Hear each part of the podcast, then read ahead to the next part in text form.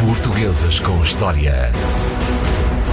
Hoje é sexta-feira, dia de recebermos um mestre, o nosso uh, doutorado, professor André Canhoto Costa. Bom dia. Olá, bom dia. Bom, hoje escolheste uma das figuras que uh, eu não sei se é errado dizer, mas é contemporâneo, não é?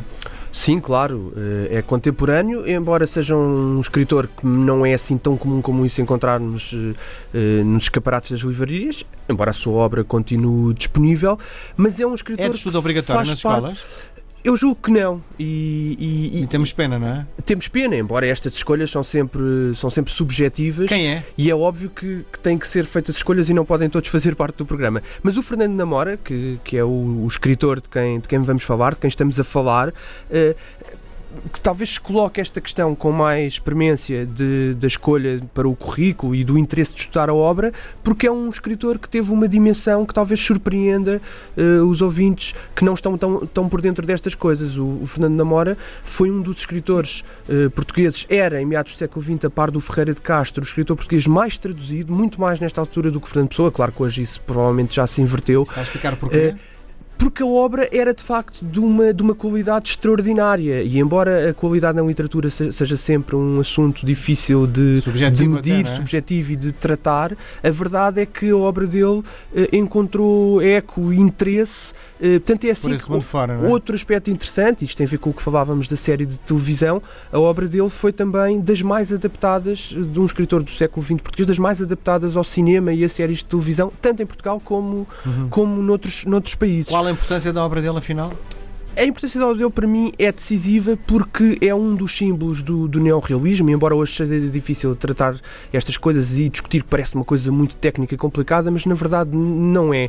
O que eu acho que é muito importante na obra dele e, e tem a ver com o, a, a, própria vida, a evolução da sua própria vida, um, é o facto da obra reunir uh, ou tentar reunir uma coisa aparentemente inconciliável, que é uma visão artística do mundo e uma visão científica rigorosa ou realista, daí a ideia de neorrealismo, uma visão rigorosa, científica e realista uh, da realidade, uh, baseada num, num conhecimento de, de, de, base científica e de base objetiva. E esta, esta quase tragédia entre tentar conciliar uma visão que é sempre subjetiva, por vezes até sentimental, de alguém que sofre a experiência das coisas, uh, uh, apesar de, dessa experiência e desse sofrimento estava, serem estava em voga na altura que ele... a todos. Estava em voga, mas a forma como ele transporta isso um, ehm, para a sua obra se nós pensarmos, o, o Fernando Amor nasceu em 1919 e, e, e, numa, numa pequena aldeia de, perto de Condeixa. E era filho de pais muito humildes, camponeses, que depois abriram uma, uma pequena loja e começaram a tentar sair dessa pobreza.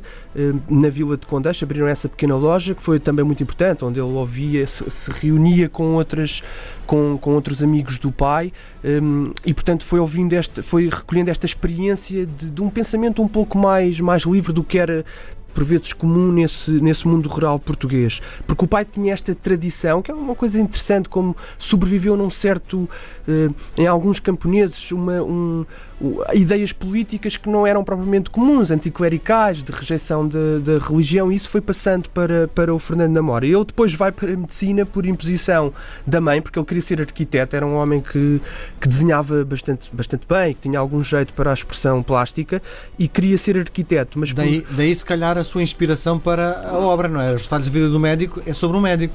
Claro, eh, ele vai para a medicina, contrariado, mas depois eh, eh, toda a experiência dele acaba por ser essa, essa hum, tensão entre a visão do médico, do, de um cientista, apesar de tudo, e de um cientista também com uma técnica que pretende ajudar pessoas, mas pessoas que muitas vezes recusam esse saber uh, frio e objetivo, e por isso é que a obra dele também uh, teve este, este eco internacional, porque aparece numa época em que os sistemas nacionais de saúde se estão a, universalizar, e isso também significa uma coisa que às vezes nós, se calhar, não nos lembramos, mas que é muito interessante e fascinante, e, nós com certeza nos lembramos disso com, com as nossas avós, as nossas tias-avós, que é este, este misto de, de atração pelos poderes do médico médico, mas ao mesmo tempo de uma certa desconfiança relativamente à capacidade do médico em curar de facto as doenças. E o Fernando Namora, Diz quando coisa, vai para. Os Estados de Vida aldeia, do Médico é a obra maior do, do escritor?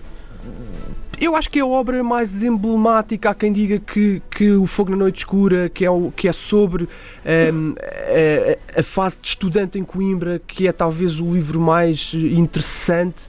Uh, e de um certo ponto de vista, se calhar para nós hoje, eh, contemporâneos, que, temos mais interesse pela dimensão estilística e por este, por este conflito entre, precisamente entre ciência e, e arte, talvez seja a obra eh, mais original, emblemática, com certeza, os retalhos da vida do médico, porque representam no fundo esta, um esta tragédia entre uh, esta visão objetiva, científica e a capacidade de poder curar as pessoas e ajudar as pessoas nos seus sofrimentos uh, e nas suas patologias com um conhecimento testado e verificado e a recusa das pessoas, uh, enfim, que eram as defesas de um mundo ancestral, muito baseado às vezes quase num pensamento mágico e muito empírico, mas que também era era um mundo muito querido ao Fernando Namora. É interessante que ele, numa autobiografia que redige e publica já perto do final da vida, ele fala da infância e fala da importância desses, desses sinais que também são comuns a muitos, do, a, a, a muitos de nós, no nosso imaginário infantil, que tivemos essa experiência da aldeia, a ideia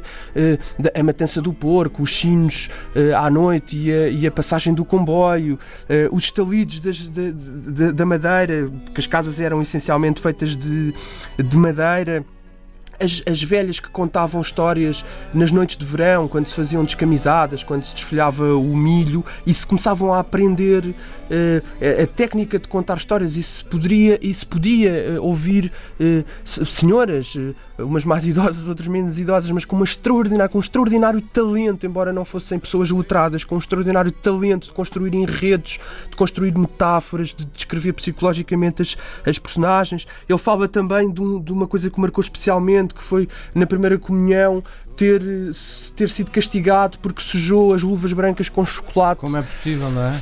Eh, por ter eh, ido na merenda oferecida pelos senhores, pelos, pelos senhores do Palácio da Vila, e aqui também se vê como em 1920 Portugal era um país ainda muito diferente e naquela, naquela vila feudal os senhores uh, da vila tinham esse, ofereciam essa merenda aos miúdos da, da primeira comunhão. Diz uma coisa, apesar disto tudo, tudo o que estás a contar, ele tem um final de, de carreira não muito atrativo, não é? Sim, o que é muito interessante também nesta, na figura do Fernando Namora e a figura dele, como muitos escritores de quem falamos aqui, às vezes a própria vida hoje descrita como uma narrativa histórica quase que ultrapassa uh, a própria obra no sentido fascinante de, de, tragédia humana. E a verdade é que ele, depois deste sucesso uh, internacional, desta consagração uh, internacional extraordinária, em 1980 dá-se um caso, também muito conhecido no meio, em que um, é posto a circular em Lisboa, no verão, um um panfleto do Luís Pacheco chamado O Caso do Sonâmbulo Chupista. É obviamente um panfleto muito engraçado e muito inteligente, mas em que eh, o Fernando Amora é acusado de ter plagiado um livro do Virgílio Ferreira, muito conhecido também, A Aparição, publicado no ano, eh, em 1959, no ano anterior ao livro do, do Fernando Namora, Domingo à Tarde. E a verdade é que é difícil provar que isso tenha tido uma consequência direta, mas na verdade, Deixa marcas sempre, não é? depois desse, desse episódio, eu creio que as marcas são evidentes e até no próprio prestígio do escritor. Começa a ser muito comum a alguns escritores e outros intelectuais, eh, enfim, desprezarem publicamente o Namora, à medida que o tempo vai passando, isso por vezes é muito comum e dizerem, haver esta ideia do Namora como um escritor menor, e eu acho que isso tem muito a ver com, essa, com, esse, com esse panfleto e com essa crítica terrivelmente inteligente e irónica do Luís Pacheco, mas que talvez tenha sido tal forma violenta Exagerada que corre o risco de ter, de ter consequências demasiado injustas e exageradas. Muito bem. André Canhoto Costa, o nosso homem da história de Portugal. Portuguesas com História.